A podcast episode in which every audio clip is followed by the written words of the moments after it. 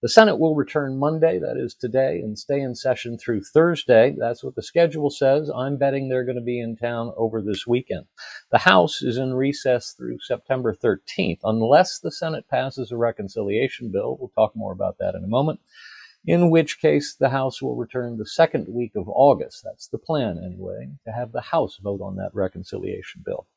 Last week in the House, they came back to work on Tuesday and took up the rule governing floor consideration of H.R. 3771, the South Asian Heart Health Awareness and Research Act, H.R. 5118, the Wildfire Response and Drought Resiliency Act, and H.R. 6929, the Susan Muffley Act. The rule passed by a vote of 218 to 201. Then the House took up and passed six bills under suspension of the rules. On Wednesday, the House took up the rule governing floor consideration of H.R. 263, the Big Cat Public Safety Act, and H.R. 4040, the Advancing Telehealth Beyond COVID 19 Act. The rule passed by a vote of 218 to 207. Then the House took up and passed H.R. 6929, the Susan Muffley Act, by a vote of 254 to 175. Then the House took up and passed H.R. 3771, the South Asian Heart Health Awareness and Research Act, by a vote of 237 to 192. Then the House took up and passed H.R. 4040, the Advancing Telehealth Beyond COVID 19 Act, by a vote of 416 to 12. Then the House passed 12 bills in one motion under suspension of the rules. On Thursday, the House took up a motion to concur in the Senate amendment to the House amendment to the Senate amendment, very confusing, to H.R. 4346. That's the legislative vehicle for the CHIPS Plus Act. That motion passed by a vote of 243 to 187, with 24 Republicans crossing party lines to vote with 219 Democrats in support. On Friday, the House took up the so called assault weapons ban. First, there was a procedural motion to allow the House to waive a section of the House rules to allow the House to take up the bill.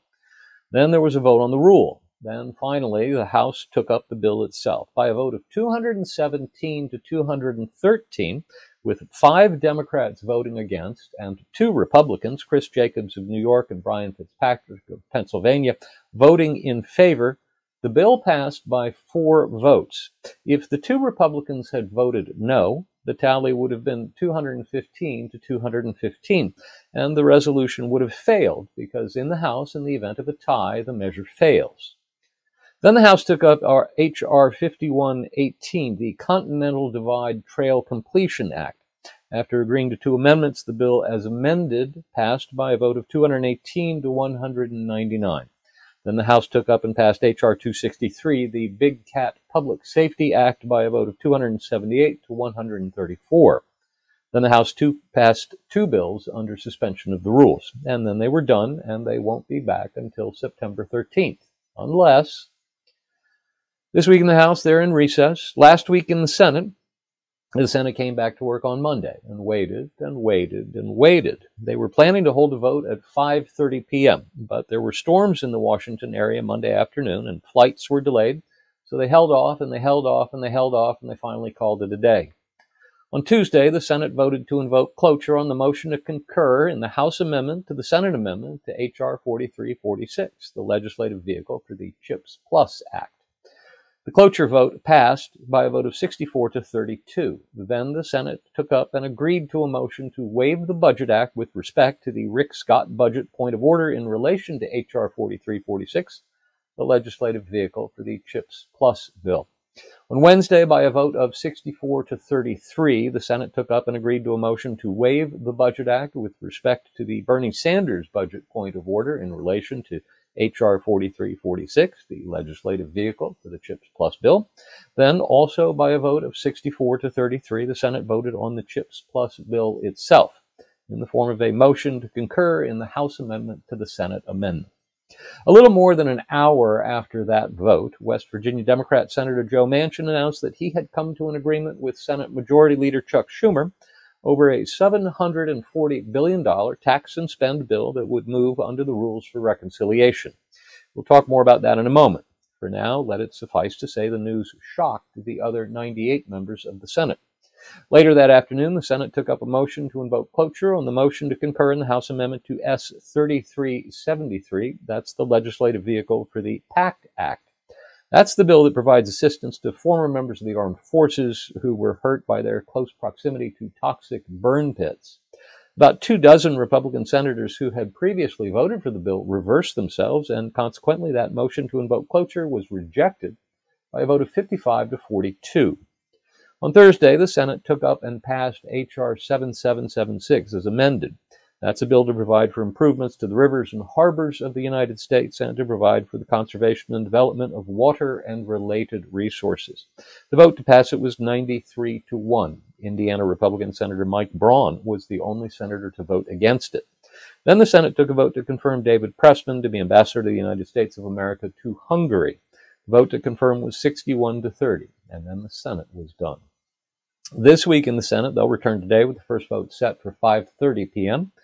At that time, the Senate will proceed to a roll call vote to invoke cloture on the nomination of Elizabeth Wilson Hanes to be U.S. District Judge for the Eastern District of Virginia.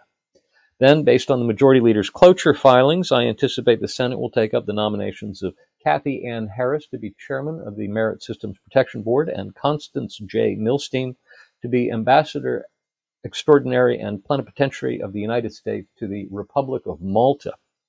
In addition, assuming they get their reckless tax and spending bill approved by the Senate parliamentarian for passage under the rules of reconciliation, and assuming they get sign off from Arizona Democrat Senator Kyrsten Sinema, Leader Schumer will bring that reconciliation bill to the floor. Again, we'll talk more about that in a moment. Now to student loan spending, but not what you think. On Friday, the Government Accountability Office released a report revealing that over the last 25 years, the Department of Education has understated the cost of the federal student loan program by a whopping 311 billion, that's with a B, billion dollars.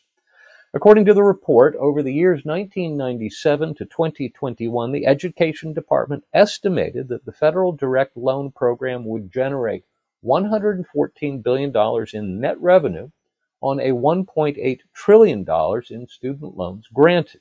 Instead, the program actually cost the department $197 billion over the past quarter century. Of the $311 billion discrepancy, the report says $189 billion is due to the departments having made assumptions about borrowers that turned out not to be true. The remaining $122 billion was due to what the report called programmatic changes, what you or I might call the government told them they could stop paying because the government decided to put a hold on loan payments and interest accumulation during the pandemic. Now, remember, the Hunter Biden story is really a Joe Biden story.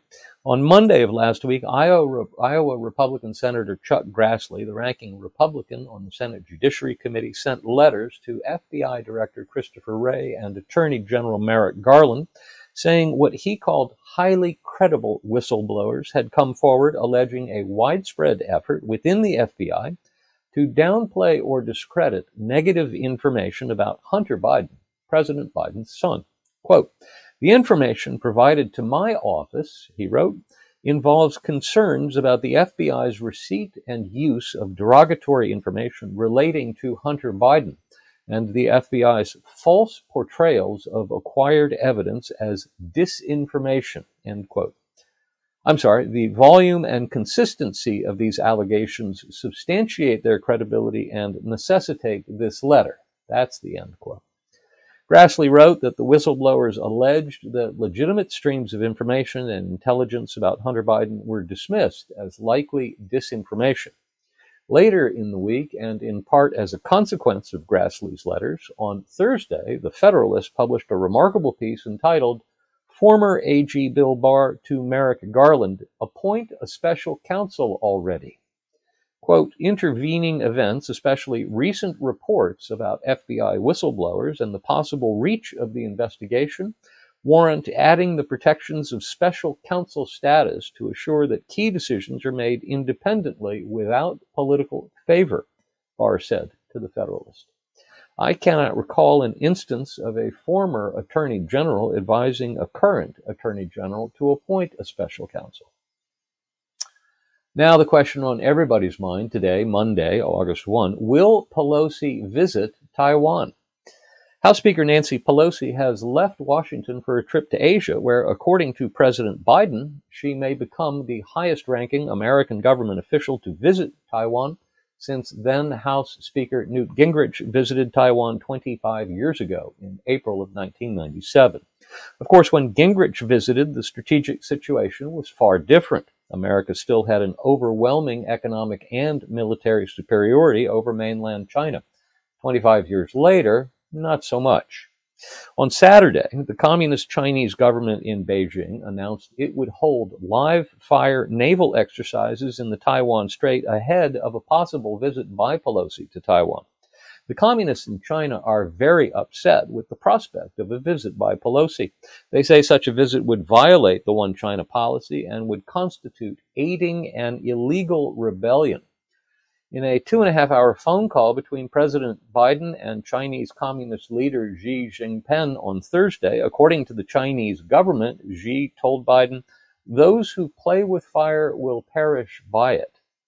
U.S. policy for more than four decades has been to recognize that Taiwan is part of China, while at the same time providing defensive weaponry to Taiwan to prevent a forcible takeover of the island by the mainland Communist Chinese.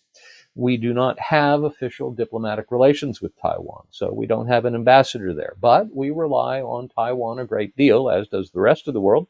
For instance, we get more than 90% of our semiconductor chips from Taiwan. Pelosi began her visit to Asia yesterday. She announced that she would visit Singapore, Malaysia, South Korea, and Japan. She made no mention of visiting Taiwan. Stay tuned. Now, are we in a recession or not. For the last several years, the left has engaged in a concerted effort to rename things. That's because destroying language is a necessary part of the work that must be completed to rebuild society in the left's desired image. Women are now birthing people, and illegal aliens are now undocumented workers. Then there's the renaming that has nothing to do with destroying language and everything to do with political cover. For the last few weeks, senior Biden administration officials and their allies in the mainstream media have been at work redefining the definition of recession. The generally accepted definition is an economic contraction that lasts for at least two consecutive quarters. For the last few weeks, senior Democrats have been doing their best to convince us otherwise, that there are other factors involved in defining a recession, and that by no means are we in a recession now. On Thursday morning at 8:30 a.m., the Commerce Department released the second quarter growth figure, revealing that the economy shrank for the second quarter in a row. Gross domestic product fell by an annualized rate of 0.9% after shrinking by 1.6% during the first quarter of the year. In other words, we've had two successive quarters of economic contraction. That's the standard definition of a recession. What was really interesting to me was the way various news organizations reported this set of facts. Within 10 minutes of the 8:30 a.m. release of the information, multiple news organizations had sent out flash alerts. One of my colleagues captured 5 of them on one screen and sent it to a bunch of us. It's very revealing. Fox News said, quote, US in a recession as GDP contracts for second consecutive quarter kind of the Joe Friday version, just the facts, man. The Wall Street Journal said, quote, the U.S. economy shrank at a 0.9% annual rate last quarter, period. That marks a second straight quarterly decline in GDP dash a common definition of recession, end quote. Fox Business said, quote, U.S. economy shrank 0.9% in the second quarter, comma, entering technical recession. Ah, it's a technical recession. The Washington Post said the economy shrank at a 0.9% annualized rate in the second quarter, comma, fueling fears that the U.S. is entering a recession. End quote. Well, actually, no. Um, if there are any fears, it would be fears that we've been in a recession for six months. That's what two quarters is. And the New York Times said, quote, the U.S. economy shrank in the second quarter, raising fears that the country could be close to a recession. or perhaps that one has begun. End quote. Remember the difference between a Christian, a Marxist, and a journalist. A Christian is someone who asks us to believe in that which we cannot see. A Marxist is someone who asks us not to believe that which we see all too clearly.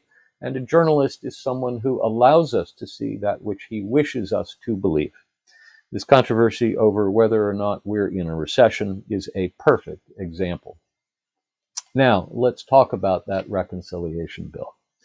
On Wednesday afternoon, shortly after the Senate had voted to pass the $280 billion CHIPS Plus bill, West Virginia Democratic Senator Joe Manchin announced he had come to agreement with Senate Majority Leader Chuck Schumer over a $740 billion reconciliation bill that would raise taxes and spend a ton of money on green energy, healthcare initiatives, and doubling the number of agents at the Internal Revenue Service.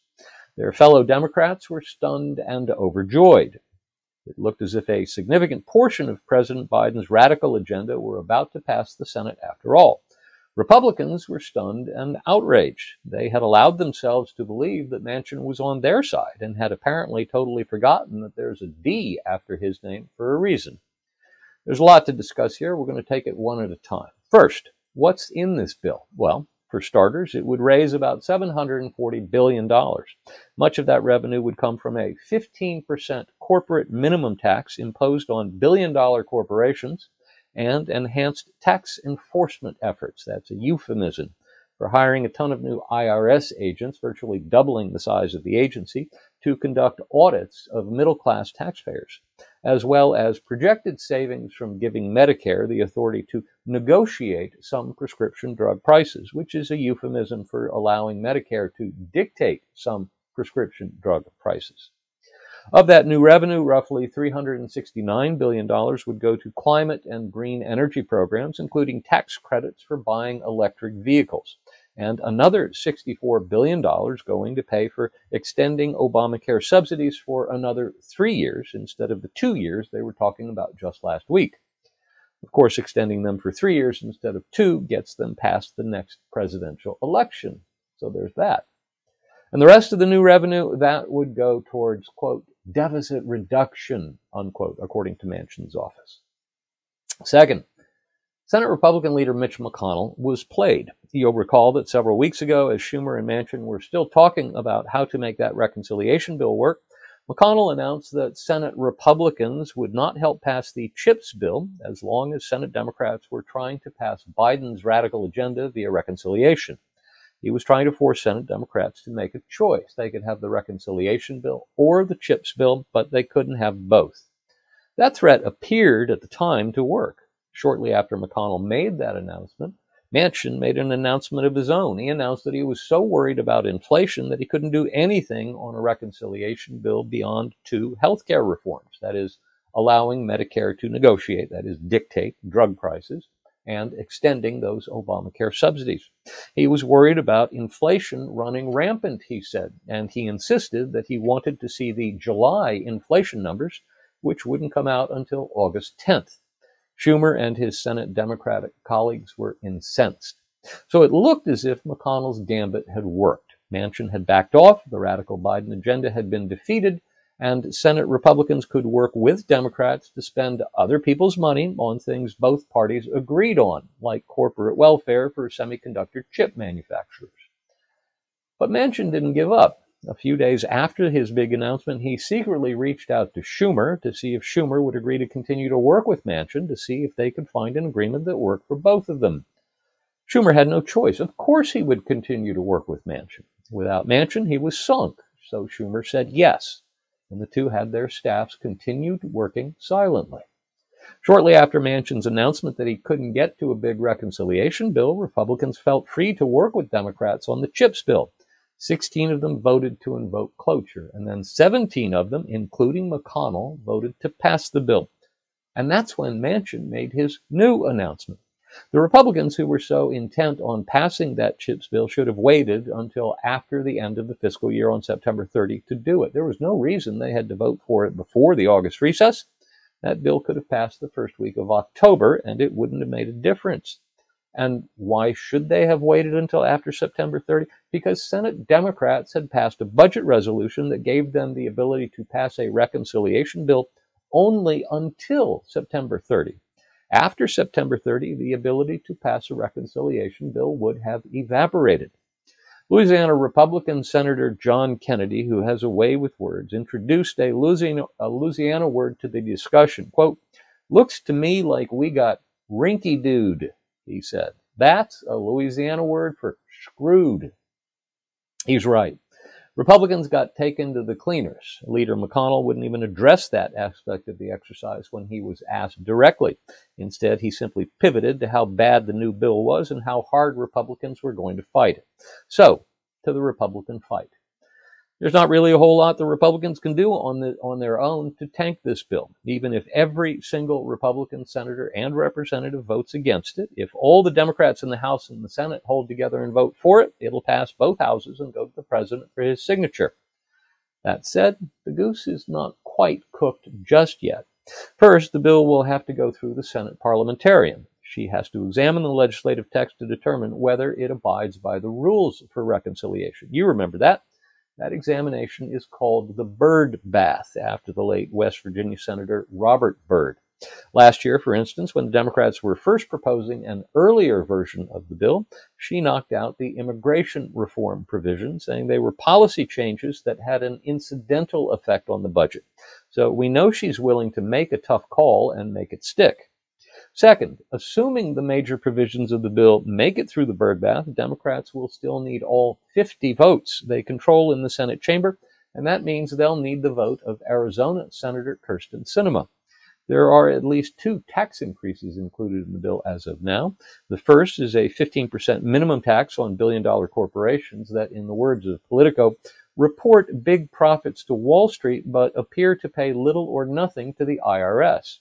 Also, according to Politico, quote, this proposal has taken a lot of fire from tax experts who view it as more a soundbite for politicians than a serious tax proposal.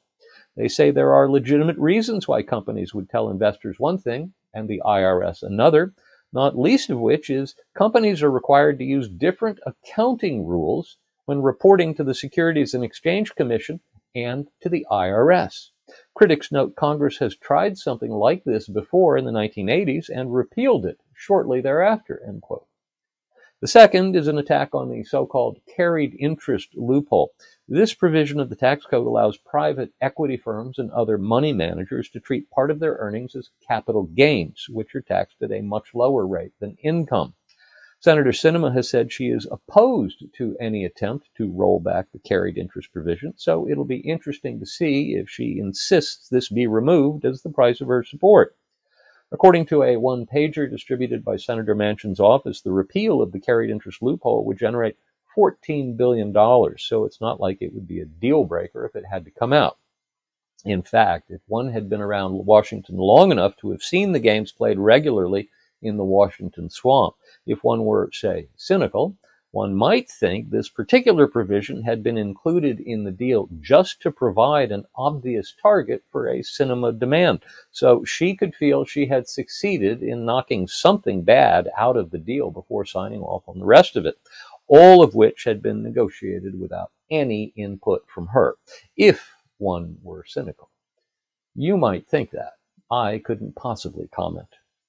Leader Schumer's plan is to get the Byrd bath done immediately and then bring this bill to the floor this week. I think that's a highly ambitious schedule. I think the Byrd bath itself is likely to take all week. And then don't forget, we get a vote-a-rama that goes with this reconciliation bill. So I think we're looking at next week before we get to a final passage vote on this bill at the earliest. And one other thing to note about all those amendments we'll be voting on in the vote-a-rama Typically, we get a vote on a tough amendment and then another and then another. And right before the final amendment vote, we look at all the amendments that have been adopted and we say, hey, we did a pretty good job of adding amendments because we were thoughtful and creative. And a lot of Democrats didn't want to put themselves on record voting against our common sense amendments. And that bill is now a lot better than it was. It still stinks, of course, and we'll, we'll vote. We'd rather not have it at all, even with the amendments we added. So we'll vote against it, but at least it doesn't stink quite so much. And then in will come the majority leader with one final amendment. It's called the wraparound amendment, and it basically says strike all the amendments that were added during consideration of this bill and return it to the form in which it originated as if no amendments had been added at all. And all the Democrats will vote for that amendment and negate all the amendments they just voted to add to the bill. Senator Sinema has indicated she's not a reliable vote for the wraparound amendment this time which means the amendments that get added to the bill during the vote-a-rama might actually stick to the bill. I cannot remember ever seeing that before, so keep your eyes out for it because that could complicate passage of the bill in both houses. Next, this bill increases funding for the IRS so the agency can go after unpaid taxes. That's another way of saying they want to increase audits. And because they want to raise money from, from it, they're going to go after middle income taxpayers simply because, as Willie Sutton put it when asked why he robbed banks, because that's where the money is. Democrats have gotten into fights with the Joint Committee on Taxation and the Congressional Budget Office over past attempts to increase uh, to raise revenues by increasing audits. The bill scoring entities never seem to think the effort will raise as much money as Democrats want them to say it will raise. Manchin's one pager says he thinks it'll raise $124 billion. We'll see. Worse, this bill violates President Biden's campaign pledge not to raise taxes on anyone making less than $400,000 per year. According to a study by the Joint Committee on Taxation, under this bill, average tax rates will increase for nearly every income category in 2023.